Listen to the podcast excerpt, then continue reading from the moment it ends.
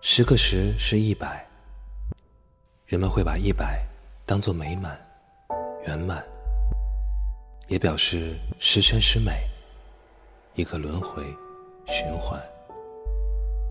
一百减去四十是六十，我已经读了一百个六十秒，在一百个六十秒里面，讲了一百个可以心领神会的故事。人一生经历的事情还有很多，祝愿自己还能安分守己的做个朗读者，继续的读下去，在声音中流逝时光。这只不过又是一个开始。